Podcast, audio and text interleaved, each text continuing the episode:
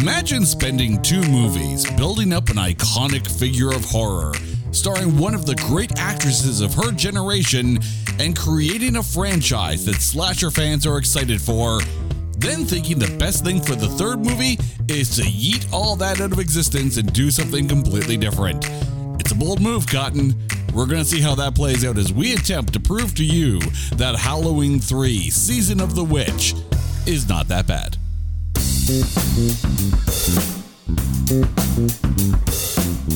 Welcome, welcome everyone to this edition of It's Not That Bad, the podcast that looks for A grades in B movies. Now, I find on this podcast, we find ourselves talking a lot about sequels because, in general, the sequels usually suck in comparison to the original.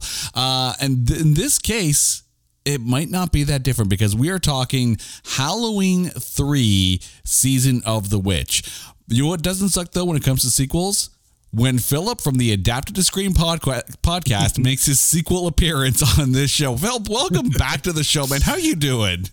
Uh, Jason, thank you very much for having me back. I'm very well, thank you. How about yourself? Uh, I am doing so well. Thank you so much for coming onto the show. Now, when you were pitching this movie to me, I first of all, I, I didn't even know um, that this one, like I knew we were at like Halloween four, Halloween five, and then like all the remakes and then the the continuations, and then you're like, oh yeah, it hasn't got Michael Myers in it. I'm just like. Uh, uh I'm sorry, what? what? What is it about this film that made you want to pitch this? Well, um, I think because everyone just dogs on it, really. You know, I mean, everyone, it, it's oh, it's it's terrible. It's the worst. It's the worst one of the lot. It's a terrible film. But actually, no, it's not. It's not a terrible film at all. Actually, it's quite good. Um, a quick a quick one for you, Jason. Um, what would you give this out of ten? out of 10 okay here's here's the thing I, I have two minds of this here if i'm grading this movie as the movie itself i'm probably giving it about a 6 out of 10 but if i'm going into the theater expecting a halloween film i'm probably giving this a lower grade and that's basically on based on expectations of the title alone i, I remember watching uh, full disclosure here um, my my best friend and I, uh, Morgan, who used to, who has been on the show before, um, used to go to the video store and rent movies literally based on the title alone. There was one movie. There was one movie that we rented called Bloodsucking Pharaohs in Pittsburgh. Oh my dear lord! There was no pharaohs. No one sucked any blood, and I'm pretty darn skippy. The film was filmed in Chicago, so I'm just putting it out there. That was a bait and switch, and I'm and I think as a Halloween fan, like if I'm going in looking for Michael Myers and I and I see Halloween three and I go in there like, oh, he's just on the screen in there. Um, kind of feels like a bait and switch. Not going to lie. No, I mean I think to be fair, uh, I think I'd be a bit enraged if I went and watched Nightmare on Elm Street Part Three and there was no Freddy Krueger. Mm. And it's very and it's very similar to when I watch my second favourite TV program of a weekend, Murder She Wrote, and it's not actually Jessica Fletcher's just hosting the show.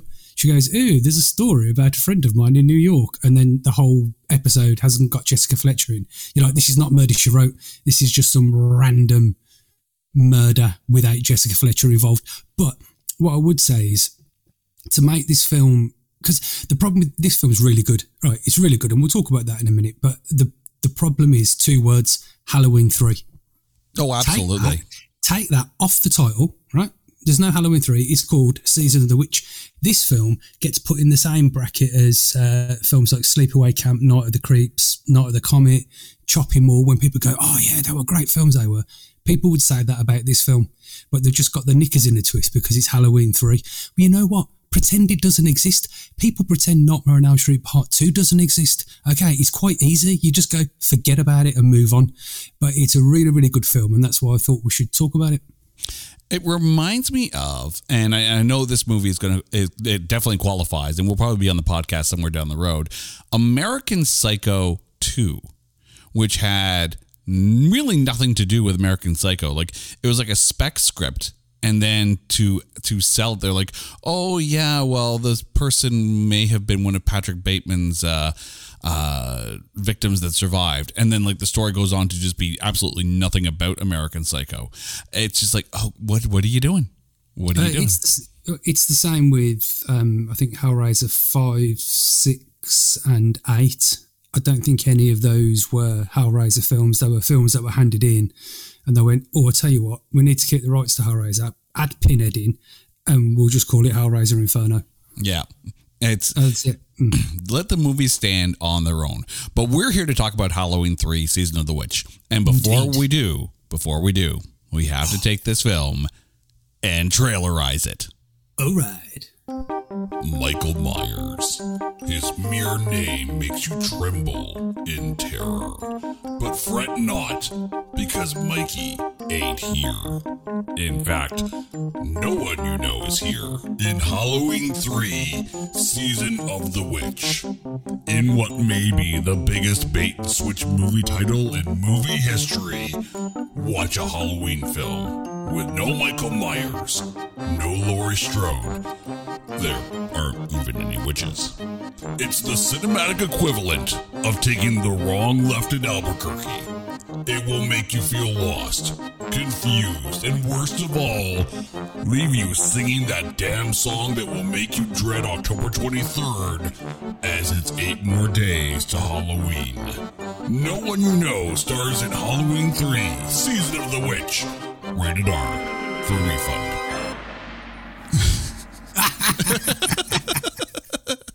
Half a refund. Although, although I am going to take a, a great, great offence that you're saying that you don't know who Tom Atkins is. He's like the man of the eighties. What are you talking about? Oh, and, and that's the thing. Like, I recognize that that when they when they casted this film, they put a lot of really good character actors in there. So let's do a quick rundown here of the main ones. Uh, this film stars Tom Atkins, who. Uh, most people remember as Michael Hunsaker from Lethal Weapon. Uh, he was also in the Serpico TV series, The Rockford Files, and Escape from New York. So a, a, decent filmography for him. Uh, Stacey Nelkin uh, may be the name that's least familiar to most people, but she was in Bullets Over Broadway. Uh, and then there's Dan O'Herlihy. The old man from RoboCop 1 and 2. He was also Greg in The Last Starfighter, a long time actor. Like his, filmography goes back to the 50s. So there is a uh, there there is a plethora of, of work experience there. This film, written and directed by Tommy Lee Wallace. It's actually his directorial debut, and he later directed Fright Night Part 2. However, Oh, I love Fright Night Part Two, especially Traci Lind. Love anything she's in. However, it was almost directed by Joe Dante, who was originally signed on to to direct this. Uh, Joe Dante uh, of Inner Space, Gremlins, The Burbs, uh, Looney Tunes back in action. Like when you take a look at the at the director uh, filmography between Joe Dante and Tommy Lee Wallace uh, very, very different. And that's not to say that Tommy Lee Wallace didn't do very well, it's just a very different resume. He also wrote the script, but the original draft was written by Nigel Kneale, who was uh, popular for writing the Quatermass series. But then sued the producers so he could take his name off the film. Um, although apparently there was a, there was an article that Tommy Lee Wallace said that uh, 60% of the film is actually from that original script. Okay, that's interesting. That's very interesting. Um, so, are you saying that John Carpenter had next to no involvement with this whatsoever? Well, I mean, the original idea that John Carpenter had for Halloween was that it wasn't going to be like the Michael Myers show the entire time. The second film, like his his intention was to turn this into a Twilight Zone, Outer Limits, creep show type series where every film was a different story that just happens to take place in Halloween. But of course, the first one did very well. People loved it, and the producers were like, "Yeah, let's do that again." It wasn't supposed to be Michael Myers in Halloween 2. Ah, But, but, but money makes things happen, apparently. And there you go. This was Carpenter's chance to actually make this the anthology series that he wanted it to be in the first place, which is why we have Season of the Witch. Uh, you see, in the days before you could just do that on TV and everyone would love it. It reminds me a little bit of, and I don't know if you remember this, the Friday the 13th TV series. Uh, no, uh, I'm only really familiar with uh, the the Nightmare on Elm Street TV series, not the Friday. What what was that about? It, it was exactly what you, what I guess they wanted Halloween to be, in that it was an anthology series, but had nothing to do with Jason. Friday the Thirteenth was just kind of a uh, an- overall blanket. Picture Creep Show without the crypt uh, without the uh, the crypt keeper. Oh, okay. Right, fair enough. Okay, Now, okay. if something does sound familiar though as you're watching this film when tom atkins is on the phone and trying to get a hold of the operator. The voice sound a little familiar? It should because it's jamie lee curtis as the voice right. of the operator. Um, this film didn't do too badly though. According to IMDb, this film has a budget of $2.5 million, worldwide gross of 14 million. And when it debuted, it debuted at number two, only $300,000 behind the number one film that week in October 22nd, 1982. That film being First Blood. Oh, you know what? I watched that last night. It was so good. Yeah, oh, it's such a brilliant film. I, uh, I, uh, I said to my ten-year-old daughter, I said, "Con, I think it's about time we watch something a bit better, an action drama."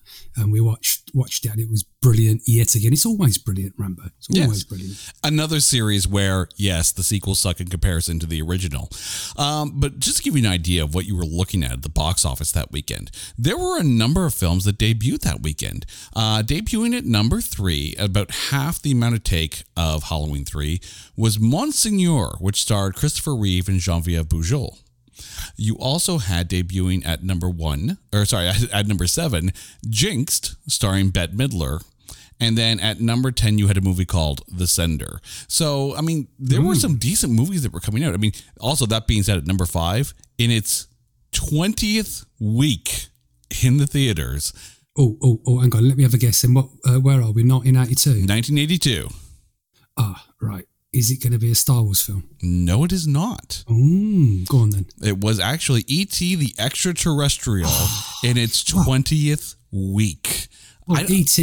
is in. Well, he, he is in Star Wars, isn't he? At some point, so Uh, in the Phantom Menace, yes, Yeah, absolutely. yeah, He's yeah, in there. so He's in there. It's related. It's related. And while the box office did help this film, and I mean, clearly, if your budget's 2.5 million, you make 14 in 1982, you're doing pretty good. And this is an interesting that- one. that- sorry, that that was very. I was just thinking of uh, the stat you give them. What six months in the top ten? yeah, for ET. That's that is bonkers. Yeah. Six six months. Oh, absolutely. And, that, that, and that's, I don't even know if a movie could last six months in the theaters today.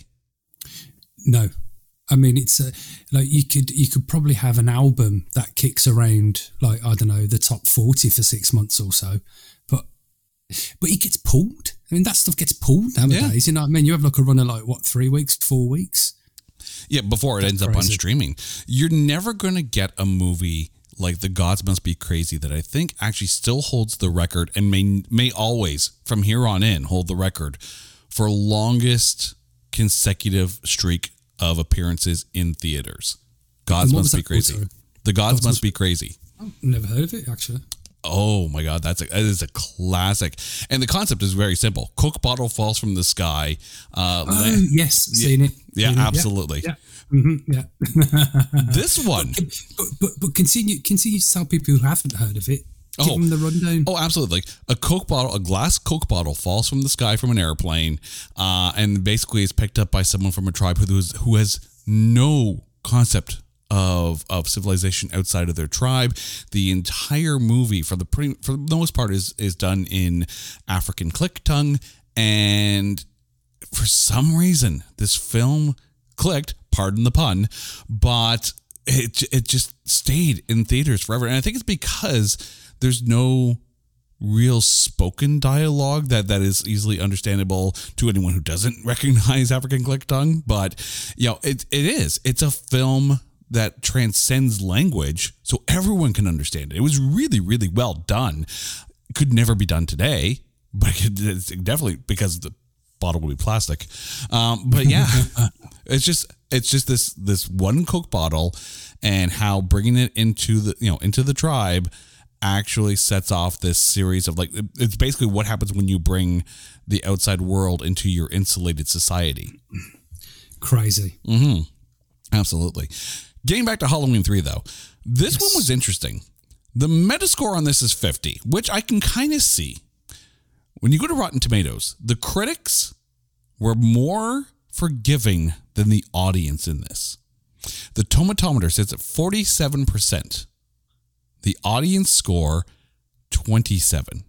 This is one of the rare cases where the audience didn't like this more than the critics. Yeah, well, I, I can understand why because there was no Michael Myers and that's what they wanted. But the critics can see for what it is a very good film. hmm Oh, absolutely. So let's get to the breakdown of this. And we need to start with Dr. Daniel Challis himself, Tom Atkins. How was Dr. Dan for you? Um, well, I think uh, I, th- I think Doctor Dan was just well, Tom Atkins was just playing himself, wasn't he, wasn't he? Really, you know, he's if you watch Maniac Cop or you watch Night of the Creeps, uh, he's the same. He's the same person all the way through.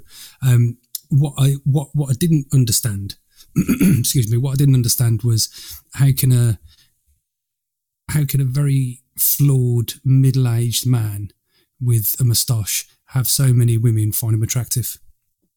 Yeah, I'm, I'm not gonna lie. I mean, my, my wife was my wife was watching uh, while we were you know was watching along with me last night, and she's like, "Is he stopping everybody?" Because it kind of feels like he is.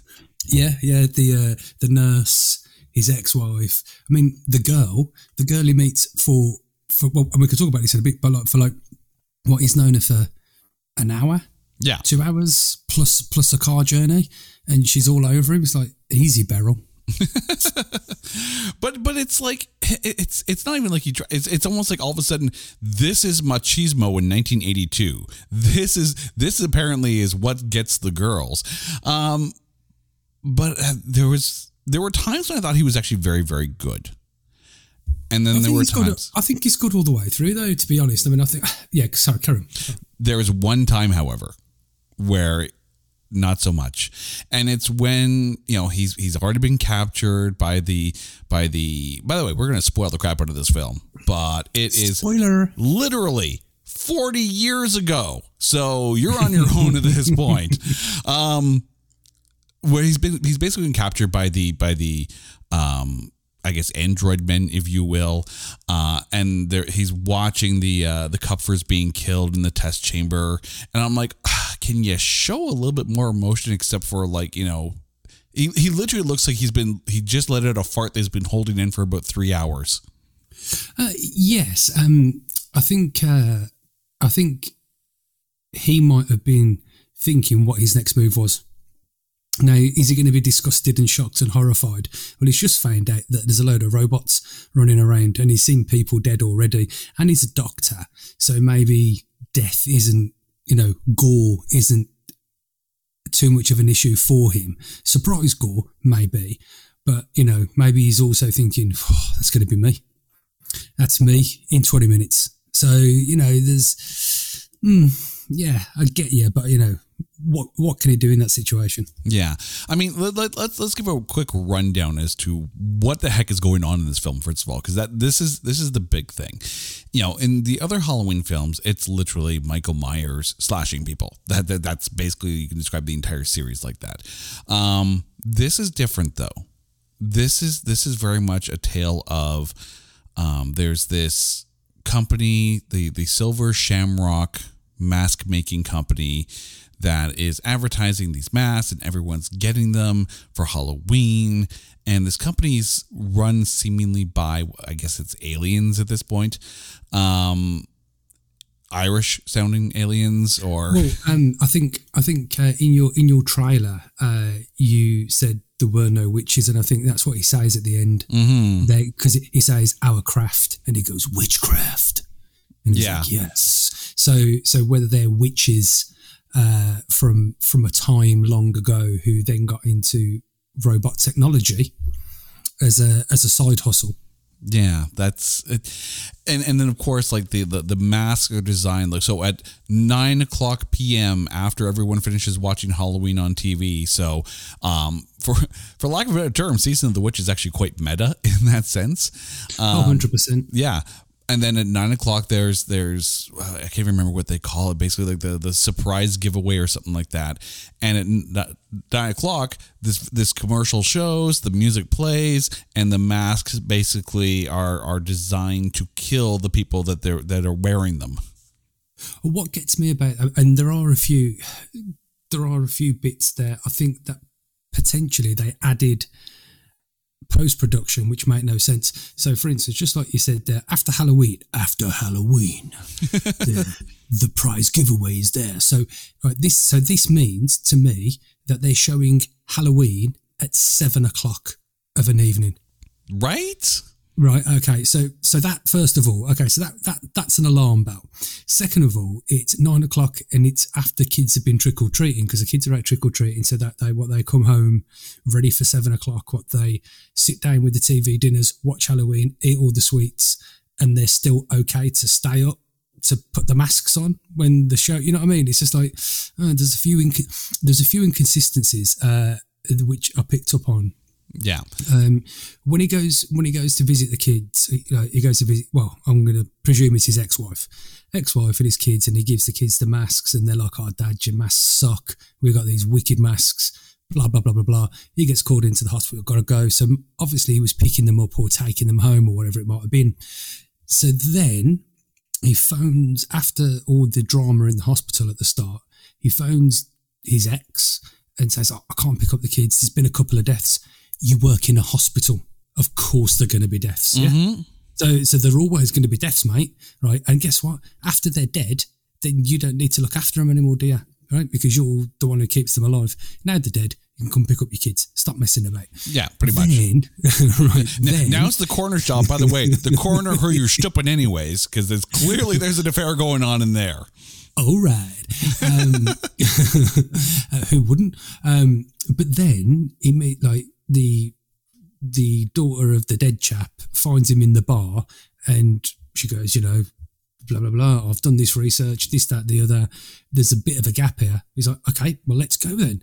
And in the car on the way there, or well, the voiceover in the car because he's not phoning from a car clearly he says, I can't pick, like, remember that this was the Saturday night, and so this is Sunday morning. He phones her and goes, I can't have the kids Saturday. I've got to go to a function. I can't take the name of the hotel because I don't know where it is, blah, blah, blah, blah, blah. So he's planning on being away for a week. Then he says, Yeah, I'll pick the kids up for trick or treating, which happens to be Wednesday. So how can you not have the kids the weekend because you're away, but you can pick them up? I was like, this doesn't make sense, and maybe maybe that's just me, and maybe I've uh, maybe I've misunderstood what was going on, but I wasn't drunk at the time, so I think they've they've they've done some ADR and completely messed up. Like they didn't need, they didn't need any of that. Well, they just well, didn't need it. You, definitely nailed that that he is dealing with his ex-wife and you can tell I mean you can't necessarily make out exactly always what she's saying but you can tell the tone and that tone says ex-wife uh 8 days till Sunday or 8 ways to Sunday kind of thing. Um so she's probably already known about the coroner that he was probably stepping. He probably Must already knows that he's going off to, to be with some girl kind of thing. Like like there, there there's no fooling this girl already. Um you would think though, if a car explodes outside the hospital, all he has to say is, "Yeah, you might want to watch the news. That's why I'm staying." Like, like, Oh, 100 percent. Yeah. right? Would you? Yeah. Uh, either either put the news on and see the explosion outside the hospital, or do you want to speak to the officer in charge and he can confirm? Hello, Pantheon podcast listeners. Christian Swain here to tell you more about my experience with Raycon earbuds. Our family now has three pairs of Raycon earbuds around the house, and my wife just grabbed a pair of the Headphone Pros to replace some headphones from a company that was double the price. And yes, she loves them. Now, if you haven't pulled the trigger on a pair of Raycons, or even if you have, but you're in the market for another pair because they're just that good, well, now is the time to check them out because they just launched their upgraded model of the best selling everyday earbuds. With Raycon's upgraded everyday earbuds, now you also get active noise cancellation, ergonomic design, and multi point connectivity that lets you pair with two devices at once. New quick charge function, three customizable sound styles, plus awareness mode. Available in a variety of vibrant new colors to complement any and all skin tones. I even have a pair of earbuds in a cool green color. I have tried just about every earbud known to humankind, and these Raycons are fantastic. Seriously, if you've been wanting to check out Raycons, there truly is no better time. You're going to ask yourself why you didn't check them out sooner, and Raycon offers a 30-day happiness guarantee. So, what are you waiting for? Go to buyraycon.com slash Pantheon today to get 20% off your Raycon order, plus free shipping. That's right, you'll get 20% off and free shipping at buyraycon.com slash Pantheon. Buyraycon.com slash Pantheon. Hey folks, Steffan Chirazi and Renee Richardson here from the Metallica Report. And we are proud members of the Pantheon podcast family, where the best of music and podcasts unite. We've got something pretty cool for you. We're giving away an exclusive Metallica merch package worth over $250. That's a whole lot of scary guys, skulls, M72, and other sought after Metallica swag. And we've made it easy for you to win. Follow and share the Metallica report, and you're in the game.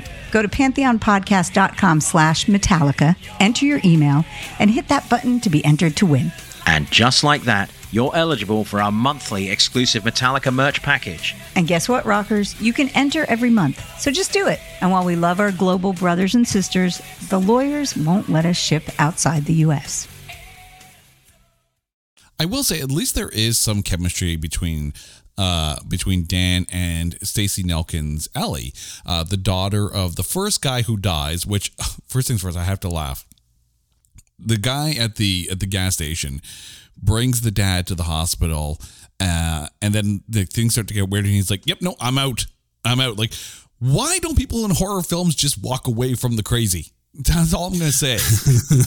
well, to be honest, I, I think I think um, the the whole open of this was good. You know, you got a guy running in the dark. Mm-hmm. You've got the music. You know, the tensions there. You're like, what's going on? Okay, there's a guy running, and he runs into a scrapyard, and you know that's not going to be good. If you've seen Nightmare on Street Part Three, you know the scrapyard's not good. Yeah, oh, exactly. Then, but then, what I couldn't because I, I think this was like the third time I've seen this film.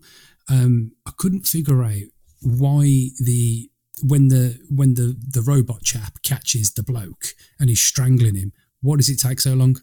And i'm thinking like do they do they have like are they human who have just got like um maybe uh, or impervious to pain for instance? Or you know is one of them a robot? Is one of them super strength? Because like he was like strangling him for ages. Surely you would have just snapped his neck there mm-hmm. and then. You're like you're thinking mm, if you're a robot see you later mate and the, okay, first things first. The, the the the first android death where it's like gets crushed in between the two yeah, cars uh-huh. very lightly, I must say. And it's like sit, sit up straight, like close their eyes. Okay, I'm dead now. It's like how did this happen? but but yes, Stacey uh, Stacey Nelkin as Ellie.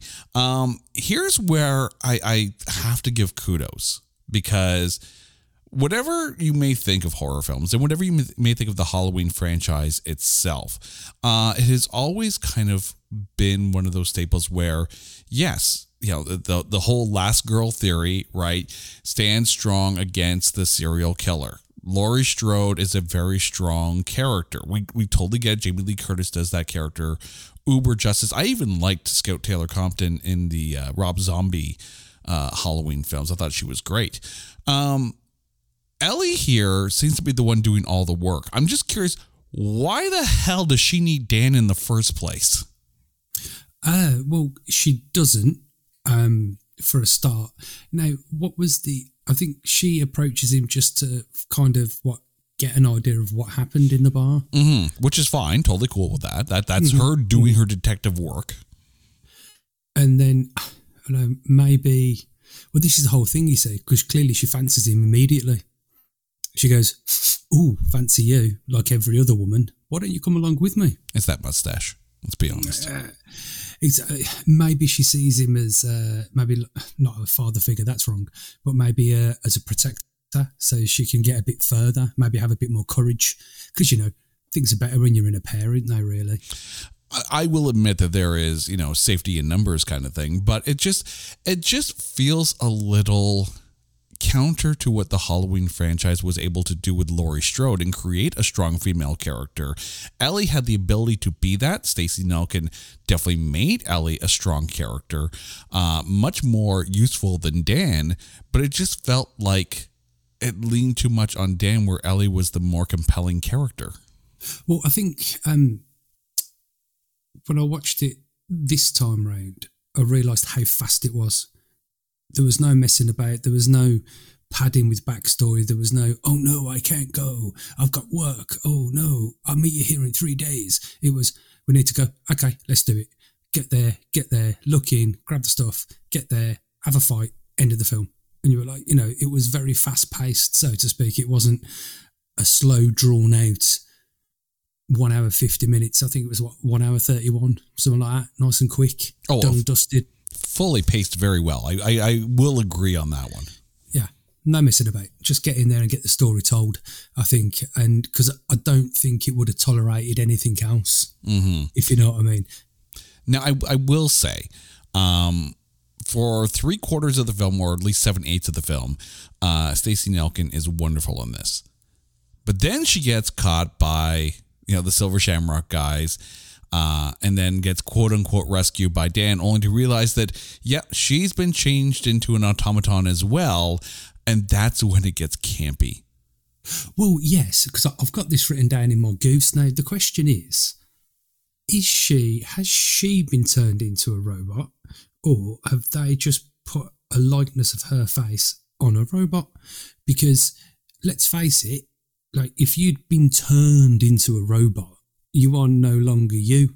Or at least if you've been given bionic arms, then there's still going to be blood. Some, you know what I mean? It was like when when he knocked her head off. Mm-hmm. It, it was a robot's body. It wasn't. She's not a cyborg. Have they just like done a because they can just make a plastic cast of her face, mold her, you know, mold some latex and pop it onto a robot because all you need is a clothes and a mask. Yeah. And So where was she? Where was she? that's one thing I will say, and and and I want to get to this right now before we move on to Dan O'Herlihy here. Um, this story and this move, this whole movie in general. Again, you're right. You're absolutely right. Take the Halloween three off of this. It doesn't need to be because unfortunately the franchise wasn't developed as an anthology at this point. It wasn't like Creepshow. Creepshow nailed it in that you knew it was an anthology in the film. It was three different stories each film.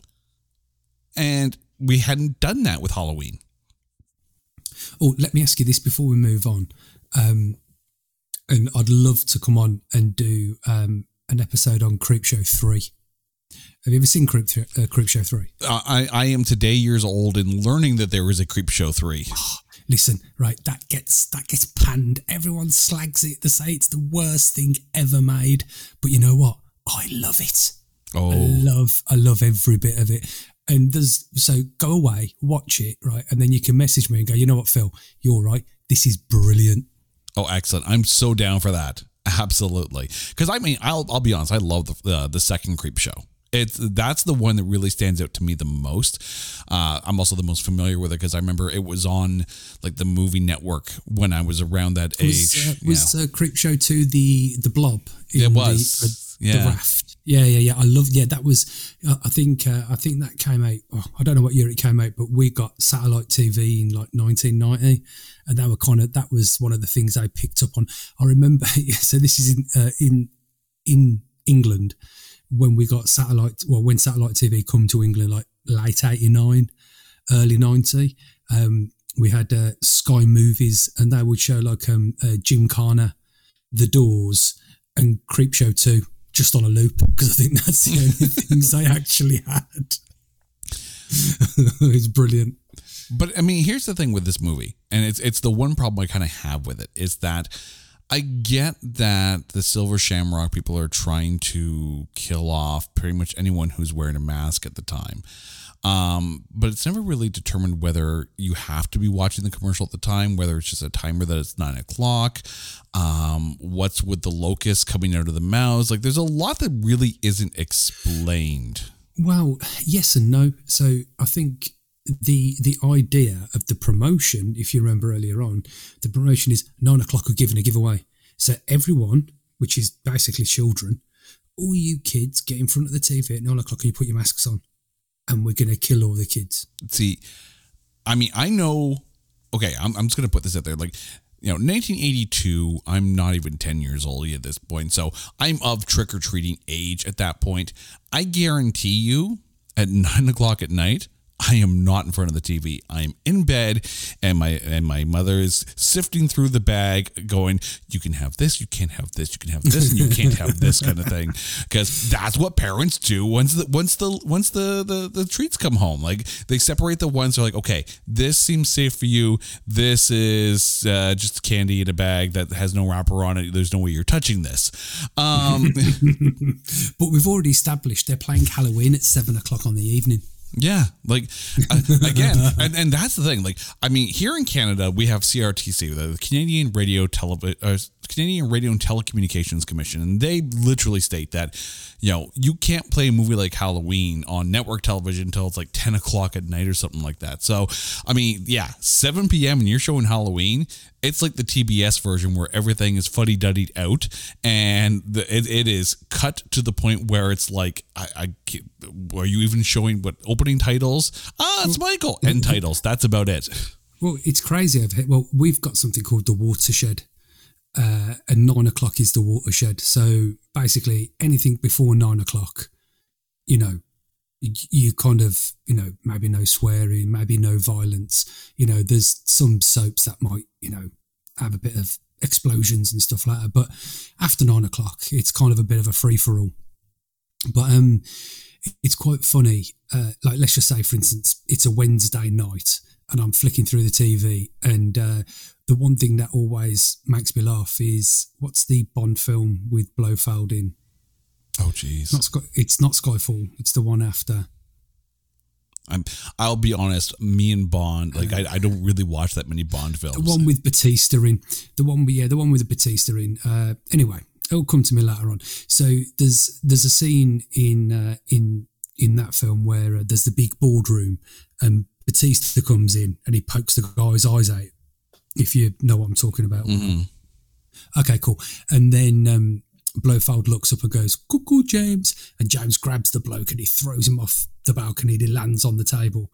Well, during the week, you won't see any of that. They'll cut all those bits out. They'll cut out the eye gouging. Even after nine o'clock, they'll cut out the eye gouging. They'll cut out the bloke's impact on the table. If it's shown on a weekend, they show everything. So it's really weird over here. But yes, that goes to say, yeah, we have, uh, yeah, so they wouldn't be, Halloween would not be, be shown at that period of time. However, so you see, I don't know if you know much about Stonehenge. Stonehenge is that's what they were talking about in the film. They'd got that stone and they were gonna gonna gonna get the power from the from the witchcraft and they were gonna kill all the children. Now, why kill all the children? Who knows? Maybe to make all the adults sad, and then all of the pagans who used to pray to Stonehenge in the UK, or the pagans and the witches, will become more powerful. Perhaps, don't know. Oh, I mean, or unless that's the the large sacrifice that they're trying to do in order to be able to get the power from Stonehenge. But it, it's just there's a lot going on, and it it does feel like you said it is it's a fast film. It's it is only about uh, an hour and a half. Um, it probably could have used another 10 15 minutes in order just to kind of flush a little bit of that out um, but that, that that's where we're at right now uh, getting back to the cast though as how we're talking about the uh, the Silver Shamrock Corporation here, we get to talk about Dan O'Herlihy as Conal Cochran, the He's brilliant. oh the seemingly gentle, kind CEO who is really out to destroy everybody. Um, it's I, there was a quote from him as I was doing my research for this, and it's like he was happy because he had a good time on set. He got to use his natural accent, but then said, "Yeah, I don't think much of the film." But at least it sounded like he had a good time filming, and he does. Um, one thing I noticed, and maybe, maybe you saw this as well. Um, we have said on this podcast before that there seems a difference between screen villain and stage villain. Okay, And- explain. Yeah. Okay. So let so let me explain. So screen villains are a bit more subtle. They're a bit more uh, nuanced in in the in their actions and their their mannerisms. Stage seems to be the ones that are over the top. So if you're putting this into perspective here, think about um, Heath Ledger's Joker. That would be Mhm, okay, more screen villain, whereas Jack Nicholson's Joker would be much more stage villain, a bit more, you know, Uh, b- a okay. bit more Pro- exact. project into the back. Project into the back, darling. Yes. Absolutely. Like Tommy Lee Jones in Batman Forever was definitely stage villain. Um, there's times when Dan Conal Cochran is uh, very much a screen villain. It's subtle, it's nuanced, it's very Max von Sydow and Strange Brew kind of thing, which I'm Canadian. I, I am uh, contractually obligated to mention Strange Brew at any time I get a chance to. Um, but then there's times when he feels very stage villain, and it's pretty much when he's monologuing. You know, he's already got Dr. Dan. Uh, he's monologuing through everything, and we're fi- figuring it all out, and it feels very staged at that point. Um, how was Dan O'Herlihy for you? Well, I, I thought he was very good, um, and I think your your kind of representation is very accurate. I think anyone who's British or Irish, um, and especially at that age, because he's got acting credits going back to the sixties, uh, will probably probably be professionally trained. I'm not saying that American actors aren't professionally trained, of course, um, but um, or Canadian actors even, uh, but you know they will have a certain level of training, and they will know what to do and what not to do. And he's probably done a lot of plays and so on and so forth. So he's probably got a mixture of both there, where. And I know, you were saying that you know he doesn't think much of the film. Well, that's fair enough, and and you know he's done a lot of TV work and RoboCop and all that kind of stuff, um, and it, which was great in there. I don't think there was much difference really in his performance in both films, um, but I thought he was he was very menacing and um, and disarming all at the same time. hmm Oh, absolutely. And it's, it is. It's just because he's so Likeable, Yeah. I think the yeah, because like the bit where where he has the fight with the robot, and then uh, Tom Atkins that is, uh, and then he come Cochran comes in and he's like, oh, you know this this is a vintage piece. This this robot is from the 1700s. I like this, and I'm like, I'll be going, oh, sorry, mate, I didn't I didn't mean to break it.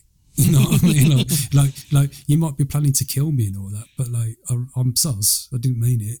Yeah. sus. and and and that's the thing like it, it, it's very much the kill you with kindness kind of mannerism that he that he brings to this right it is like he's he's the most polite most sincere most gentle um I would assume alien life form trying to kill half of humanity in order to get power from He could Stonehenge. just for your granddad, couldn't he? yeah. Oh, absolutely. And, and to be honest, I could probably see myself going, look, mate, right, whatever you're doing, I can see it's a bit wrong, but I quite like you. Like, any chance of a job? mm-hmm. you know, if you're going to take, if you're taking over the world, like, I'll help you. Yeah, and that's the thing. Like, if if they were to make this film today, you you would figure that the the the, the town that they're in, Santa Mira, I think it was, um, where you know everyone's very very complimentary of him. They they they they think of him as the savior of the town, um, and that's it, it's an aspect that I kind of wish they built more upon. Like here's Conal Cochran, the the the the CEO, the the president of of Silver Shamrock. He's turned this small little town into into a a very good thing, but Silver Shamrock is hiring lots of people. He brought in lots of people. When you bring in lots of people into a company, it brings money into the economy. If they were making this film today, that's the aspect I wish they would bring more of. Well, I think um, yes, and I think if if you like something I could compare that to today, as an example, if you've seen the Jack Reacher TV series. I have not yet. Okay, cool. Well, um, have you read any of the books? In all honesty, I have not actually. My my, my cool. knowledge of Jack Reacher is played by Tom Cruise originally, and then played by that guy from Titans. That's about Right, it. Okay, so so what I would do is uh, go and read the first novel, uh, which was Killing Floor, and the TV series is based on that. Uh, go and read the book because you'll enjoy it, and then watch the TV series. And that's exactly what they've done. They've taken a small town where someone's you know owns everything and employs people, and everyone's happy for the man to be there, and this, that, the other. But there's something not right. Mhm. And instead of just having that kind of, I mean, let's face it, what, 25 minutes of interaction throughout the film with that chap. They've made it into a six part series. So instead of, oh, all right, let's do a two hour film, let's make a six part series and you can delve into it. And I think that's that's what was missing uh, then. I've always thought that they should be a Death Wish TV series. I would love for there to be a Death Wish TV series. There's the interesting thing in that you know, we, we've mentioned it a few times where the original idea for John Carpenter for Halloween was for it to be an anthology type series. And, you know, there is Creepshow. Uh, there, there was the Friday the 13th TV series. There was the Freddy's Nightmare series. Um, uh, uh, you wish there was a Death Wish series. Like, there's a lot of things that, that could be turned into anthologies, but it, it that's that's kind of the albatross on this film is that that Halloween 3 is at the front there's a, there's enough there's enough cinematic history where it's spec scripts with a with a with a franchise slapped onto it and it's like why are they doing this? But one thing that this stood out for me is that and maybe it's just the, the presence of michael myers himself is that the halloween movies always felt like big screen. This yes. felt more like a tv movie of the week. Yeah and that and probably what they could have done was maybe put another hour's worth of work into it, and it could have been a two-part or a three-part miniseries. Because because because they did that kind of stuff with Stephen King's, you know, like with It and The Stand and The Langoliers. You know, okay, we'll just make it a two-hour show, and it's on Monday and Tuesday. Mm. There you go.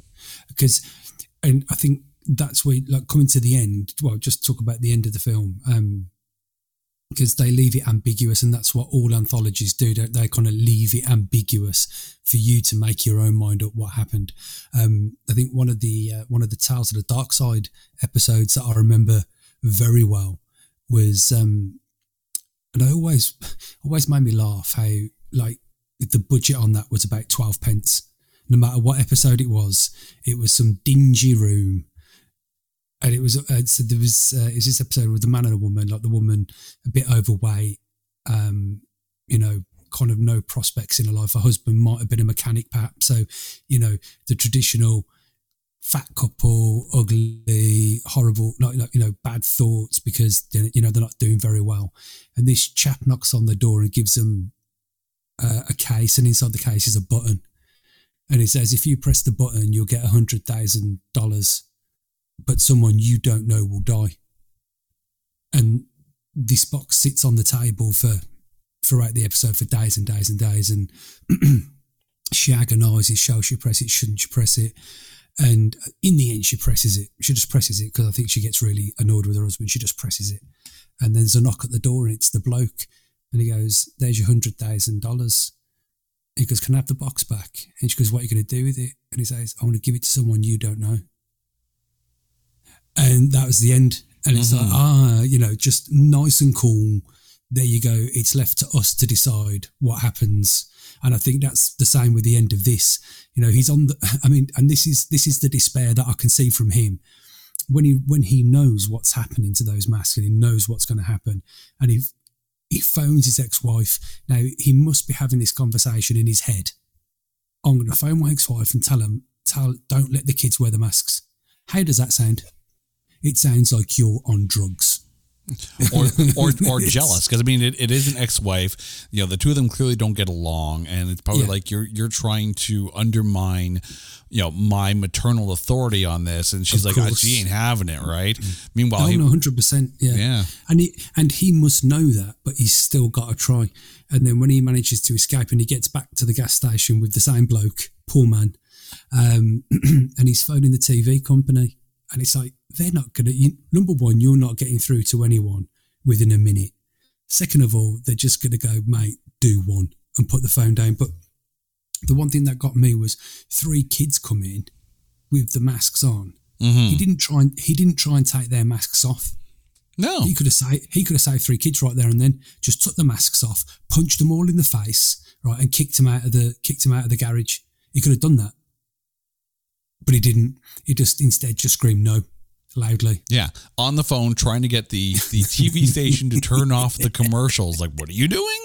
Um, but I mean, there therein lies and apparently according to tom atkins there were a number of different endings that were filmed for this Oh, talk to me about the different endings. yeah and apparently one of the endings had you know very again very similar on the phone kind of thing it cuts to black and then all you hear are the are lots of kids screams and all that kind of stuff and and they took that out That would have been cool. That would have been cool. It would have been cool, but it also would have told you exactly what happened. I, I think you nailed it on the head, and and even Tom Tom Atkins has said like when he saw the finished product and saw where they ended it, it made it a much better ending. Because you're right, there there are series out there like the Twilight Zone, like um the Outer Limits, uh, and current ones like uh, Black Mirror and um Electric Dreams the the, the one based on uh, Philip K. Dick's works, in that they're morality tales. They're morality tales with no definitive ending per se, but it leaves you on a question, right? And it's almost like however you think it ends says more about the viewer than it does about the film. Yeah, indeed. Yeah, Mm-hmm. you can make your own mind up. Yeah, if you can make your own mind up, well, well, it's one of those because it always leaves it open for a sequel anyway, doesn't it? Oh, absolutely. If you think about, and I'm going to draw a comic book reference to this. There was the Batman Death in the Family comic book where uh, Robin, the, the the Jason Todd version of Robin, is captured by the Joker, beaten within an inch of his life, uh, and left to die with the bomb. And as the you get to the last page, you see the clock tick down. You know, Batman's racing to save him, and then you get to the last page, and it says, "You decide." Call this one nine hundred number and Robin lives. Call this one one nine hundred number and Robin dies. Oh, that's cool. I Mm-hmm. like that. For the record, Robin died uh, because everyone was like, everyone was like, "F- Jason Todd, kill him, right? It's not Dick Grayson, but it's but there's the question, right? So I'm I need to put this to you. Did. Doctor Dan save the day? Uh, no, no, because because it doesn't matter how it doesn't matter how long he had to make phone calls. That was nationwide. He wasn't phoning NBC. And if he did, like, let's just say he phoned NBC and NBC went, right, okay, crazy man, we're just going to cut the feed. Right, you've still got, I mean, I don't know uh, networks in America, but, you know, you've got other networks that do different things. So over here, for instance, you know, we've got BBC, we've got ITV, we've got Channel 4, we've got Channel 5. They're our main terrestrial TV, what we call terrestrial TV. They're our channel. We've got five channels over here. Mm-hmm. So they're five channels. Now, if that advert was going across every channel, bar the BBC, because the BBC don't do adverts, but if it was on ITV, Channel 4 and Channel 5 all at the same time, someone's getting it. Yeah. Oh, absolutely. It's going to happen. It's going to happen to somebody, uh, and it's going to happen to people. And yeah, so I I would like to think that it did happen because he had no chance. He had no chance, and but that's what made it worse when he didn't take those masks off those three kids. And even if they go, "Hey, Mister, what you doing?" Just punch him really hard in the face Yeah. because the wor- because the worst that's going to happen is going to have a broken nose, but they're going to be alive. Absolutely, and that's the interesting thing too. Though there was that there was that little montage sequence in the middle of the film where they're showing the, d- the kids from around the states. You know, like in Yeah, Phoenix. Arizona, Al, you know, Los Angeles. Throughout the other thing too is what what part of the states is it nine o'clock? You know, because if it's nine o'clock across everywhere, right? If it's nine o'clock in L.A., then you're talking like you know midnight in in New York, and ain't no kids in Manhattan at that age who were out trick or treating, wearing their mask and watching TV at midnight. That's true. So so so in effect, they're only going to get a proportion anyway. However, it's a big enough proportion um, for the you know because well, I mean over here we know it's well. I mean whenever we see things advertised, it's like eight o'clock Eastern, eight p.m. Central, or nine p.m. Central, or whatever it is. So there's you know a few time zones, I guess, across America. Oh yeah, Um, yeah, but there would get, and you know, there's always going to be some bloke who lives in his mom's basement, and uh, sitting there with his mask on like a good un. yep. Um, I've been watching my Halloween at seven o'clock. I'm ready for this now. Um, watch me some Halloween.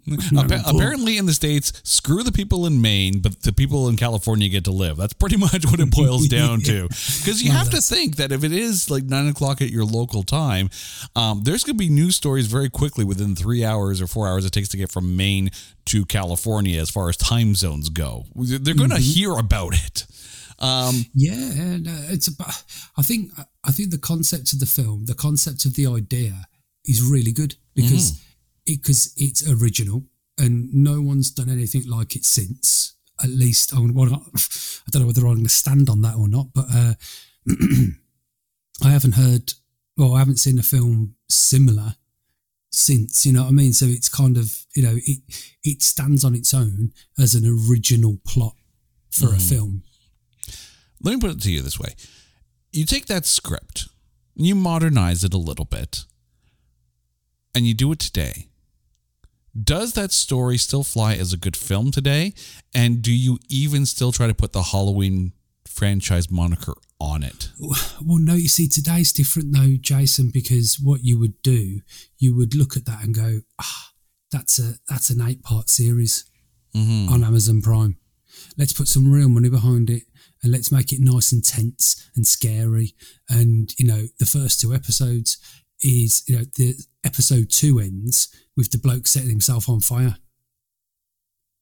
You know what I mean? Nice and slow, build the characters you know, or, or, or should say, episode one ends with the bloke setting himself on fire. So mm-hmm. you've built, so you've built up the character of the doctor. You've built up the characters that work in the hospital. You've probably built up the character of, of, um, of the daughter of the dead chap, whatever. And I, I forget her name now. Uh, but you know, you build up. it- it- It's a build up, build up, build up, build up. Um, one of the best, um, one of the best series that I've seen so far. It's on the BBC, so I don't know if you get the BBC in Canada. Uh, it's called Sherwood, um, and it's it's partially based on a real life event where two people were killed in Nottingham um, in the nineties. And it's a six-parter, and it is and basically the first. You know, there's there is a couple of murders in the first two episodes, but then after that, it's a, who's done it, why have they done it, but it's all about the people in the town and their feelings towards each other and their lives and their aspirations and their failings, so to speak. Um, and so, yeah, that's it, it. Could be done now, but it would be done as a as a series because that's where all the money is. All the money's in TV now, whereas before all the money was in film. And like I said to you, if you know, in 1982, all the money was in cinema.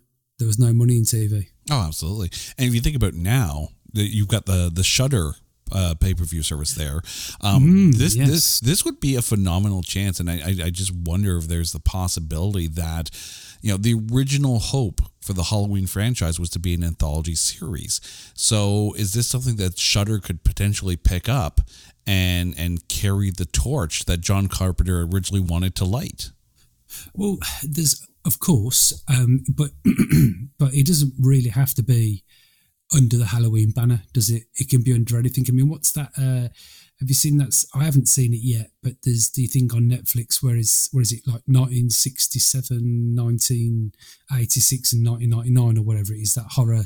oh american horror story yeah No, no, no. Well, is it American Horror Story? American Is it? Horror Story, yeah, because each season is kind of its own self-contained story. So, so the series itself is an anthology, but each season acts as its own contained story. Because yes, they did have American Horror Story like 1984, so they had a very slasher-centric theme. They had oh, one that was set in a, in a, I think it was like a nunnery or an asylum or something like that. So, I mean, American Horror Story could be a template for something that John Carpenter originally wanted to do. Um, but is definitely the place for it, I think. Oh yeah, hundred percent. I was actually looking at um, a, a subscription to Shudder because I love I love my horror films, um, and I think it's only about fifty pound a year in this country. So, um, um, I'm thinking how much worth I'll get out of it because the missus can only stand so much horror. you know what I watched? You know, I watched uh, I watched Rambo, uh, or First Blood. I watched First Blood with. Uh, my daughter yesterday, but um, when she went to bed, I watched The Guest. Have you seen that before? I have not actually. Oh, it's so good. So good. Um, it's got Dan Smith um, who was was it, is it Legion? Mm-hmm. Yeah, so Dan Smith, um, kind of he, he he he plays an army chap who visits the parents of his dead friend, Okay. And I'll leave it at that. It's brilliant. and uh, halfway through, the missus went, "Is this meant to be a comedy? Because it's hilarious." And I was like, "Well, I don't know. I'm not quite sure if it's meant to be a comedy or not, but um, it's it's it's re- it's really good. Yeah, I'd uh, I'd definitely. It's a mix between." It's a mix between like a slasher film and the Terminator. Okay, I can see that Right. because there. When you think about the original Terminator, right? It wasn't the big action film that the the the you know the following sequels became. The first Terminator film was very suspenseful. Oh, 100%. And I think you mentioned in your uh, trailer about sequels. I would very much stand on the fact that the best sequel ever was Terminator 2. It wasn't it wasn't until Terminator 2 that people went, "Ah, sequels have to be good." Yeah, I mean, it is. I think definitely uh, Terminator Two: Judgment Day is probably the, the the the template that people want to aim as far as raising the bar on your sequel goes. Absolutely. Um, this one, it's it's different. And it should be judged on its own merit in comparison to the rest of the Halloween films. Um, I just wonder if there's a chance because I mean, let's be honest, Michael Myers still going strong, but this film could have another life. Was the now I know that um, in number four it was more centricated on the daughter or the little girl. Am I am I right in that? Was Michael Myers in number four? Yes. So basically, so when this film hit the theaters and the critics pretty much, or at least the, the audience, seemed to not enjoy it as much because it didn't have Michael Myers. That's what they were expecting. They're like, okay, number four, let's bring back Michael Myers. And that's kind of been the Halloween franchise from that point. It's morphed into something that John Carpenter didn't want it to be. But here we Because are. cause, cause that, cause that little girl was uh, Danielle. Is it Danielle? What's her face? Because she's been in loads of horror stuff, hasn't she? Yeah, um, because I think obviously, cause I- spoiler alert, but isn't yeah? Because like, isn't she like kind of like she's the new killer type thing? And um, that was in the not the latest Halloween film, but the one where she locks Michael Myers in the cellar and sets everything on fire. And as they're driving off, like the daughter's got the knife in hand. It's like, uh, is that a callback to number four? Yeah, I mean, she's been in a number of different films, including you know films like Burying the Ex, and she was in the uh, you know the second uh, Rob Zombie, the yeah, the second Rob Zombie directed Halloween sequel. Um, so yeah, there, I mean, there's there's a lot, and she was in the first uh, the first Rob Zombie one as well, which I, again, I think Rob Zombie did a very good job in revitalizing that franchise.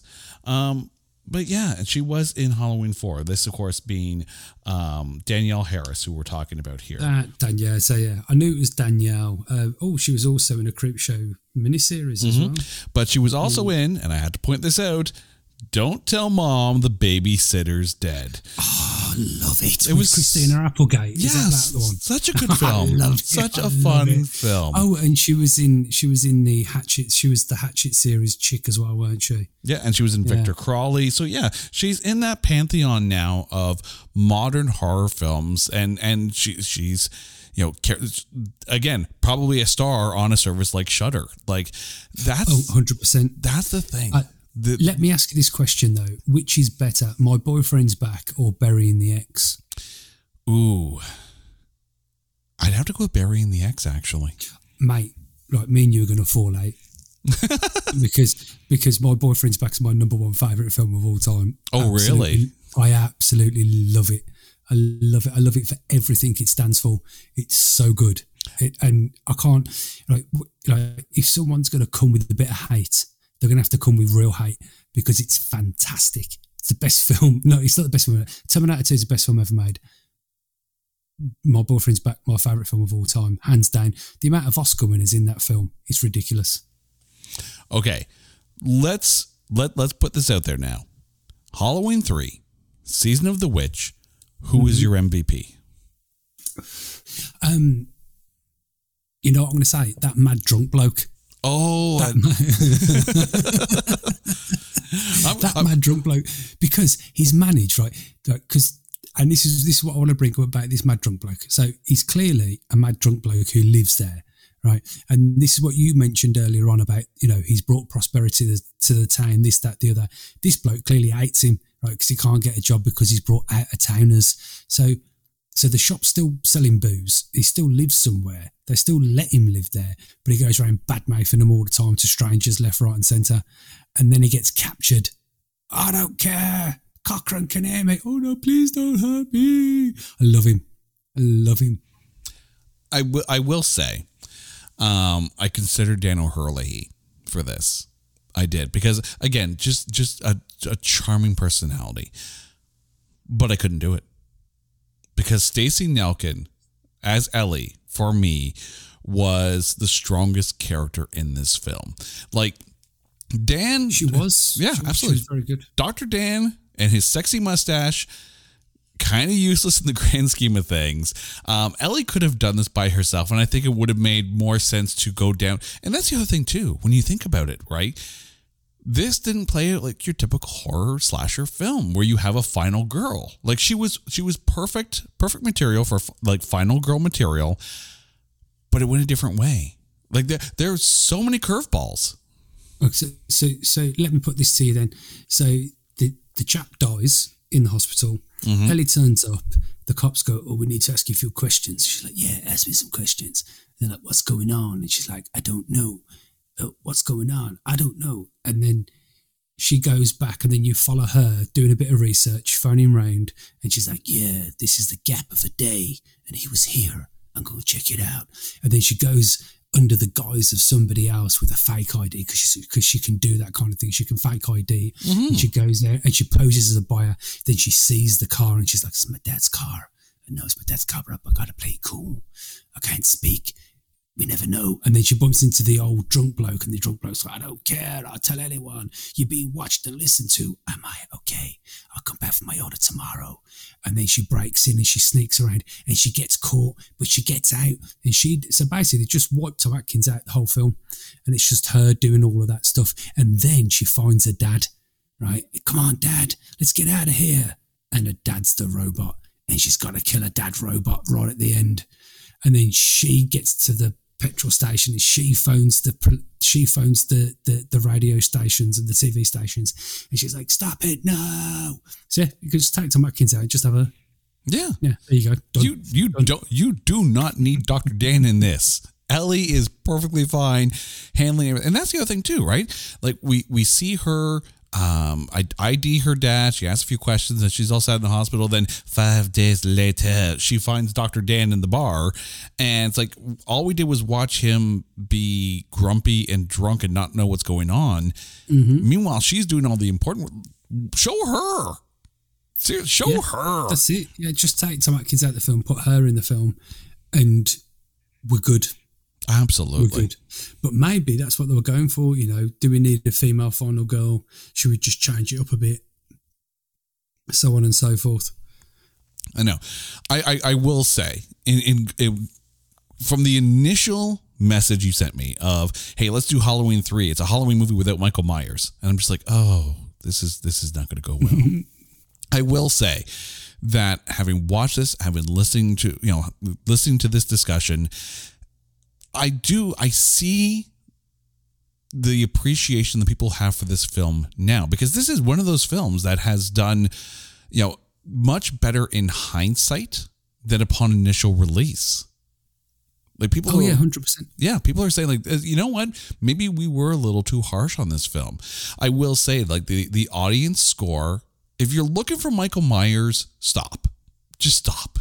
But if you're looking for a decent, um, more morally ambiguous ending of a film, it's a good film. It's a It's- really really good film. and it's and it's completely different to anything that you would see. Uh, have you seen um, Have you seen Ready or Not? I have not.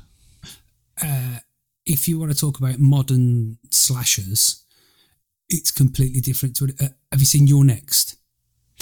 Uh, I I've only seen like small bits and pieces. Okay, cool. Well, uh, Ready or Not and You're Next, not similar at all, but kind of similar in in the genre, so to speak. But Ready or Not is a brilliant film and it's completely different to anything you see. And I think that's what's good about this film. It's completely different to anything that you've ever saw and ever likely to see. Okay. Because it because it, it involves witchcraft, it involves magic, it involves suspending your disbelief. Because that's what films are all about, aren't they? Really. Mm-hmm. Absolutely. Okay, so let me put this to, to to you this way. So to anyone who is you know maybe hasn't listened to this episode of the podcast yet, uh, and you're trying to sell them on watching this film, how would you sell Halloween three to someone? Okay. Um, Mad Witch decides to kill all the children in America, and only one drunk, toshed doctor can stop him. I kind of like it. I kind of Yeah, like baby. it. and, and I have to say, and this is the interesting part too. So, and this kind of goes right down your alley, is that after this film came out, they released, as as they often do, the novelization of the film. Ooh, because some people might not know who I am. Absolutely, right? Yes. The thing is, the novelization of this of the film is actually lauded as maybe better than the film itself. Which, let's be honest, the book is usually better, but it's it's usually not the other way around, where the movie comes out, then the novelization comes out, and it's like, oh hey, you know, this is honestly this.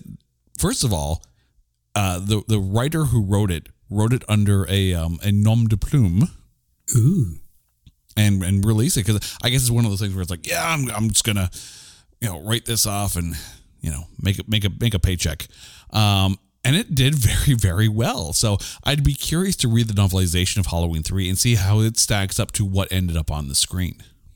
yeah, that's interesting. Um, I think we've tried to avoid. Uh, well, for those of you who don't know, uh, I've got a podcast called Adapted to Screen where we watch or we read a book and then we watch the adapted version.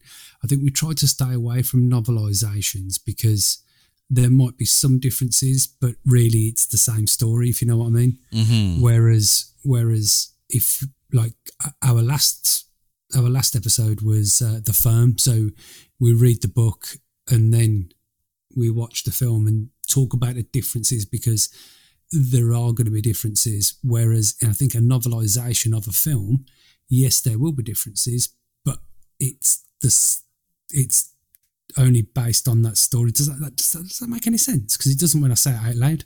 Mm-hmm. It's it's interesting because as as we mentioned on this show, uh, or at least in this last hour, there are a lot of things that could definitely be could have been more flushed out for season of the witch, and I have a feeling the novelization took advantage of the page space and was actually able to flush out the story a bit good- more. The good thing about a book is there's no budget. Well, maybe your ink, but you know. But, well, yeah, but like you know, you know, you can do anything in a book. You know what I mean? There's, you know, there's there's zero budget. Like, how, how are we gonna how are we gonna make every child's head explode? Yeah, we just don't show it. Ah, Yeah. right, okay. Whereas in a book, you can detail every children's head, every child's head being exploded. You know what I mean? So it's a yeah, actually, it's good. That's, that's very interesting. Um, there's something we can do.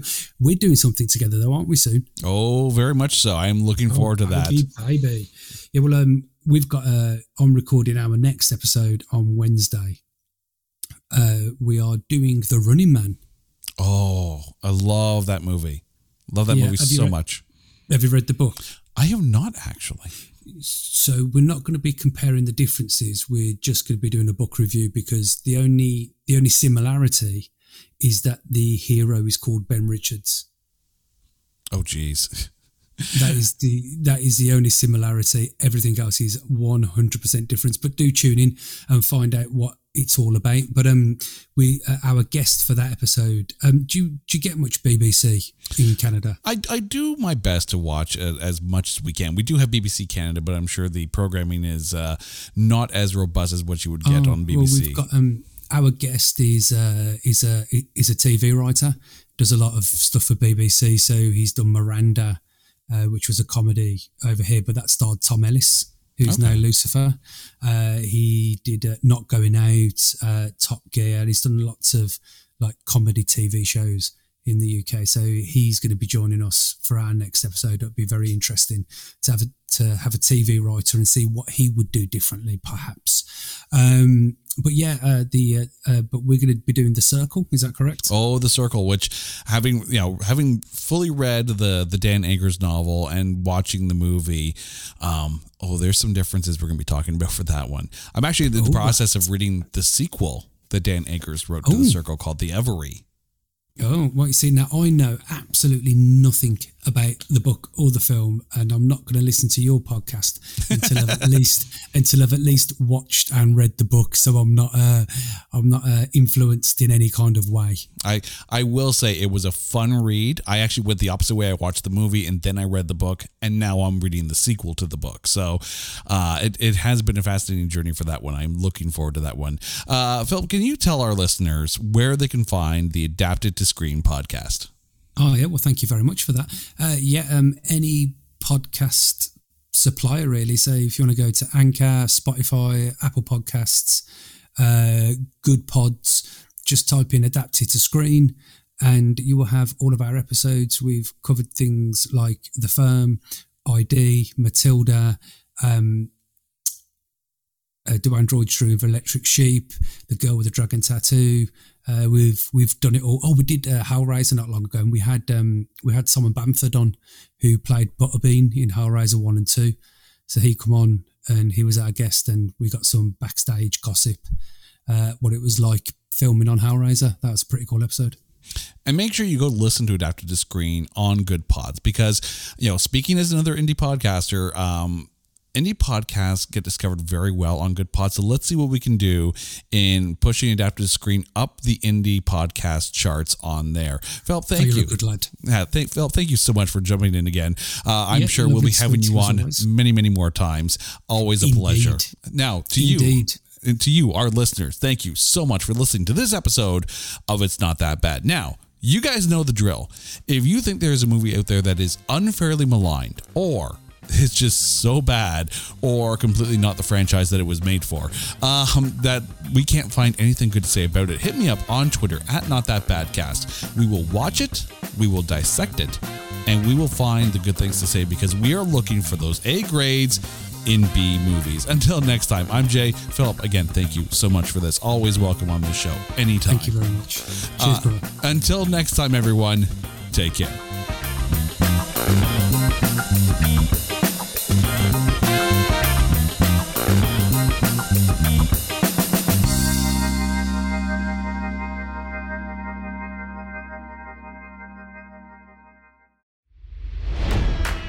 It's NFL draft season, and that means it's time to start thinking about fantasy football.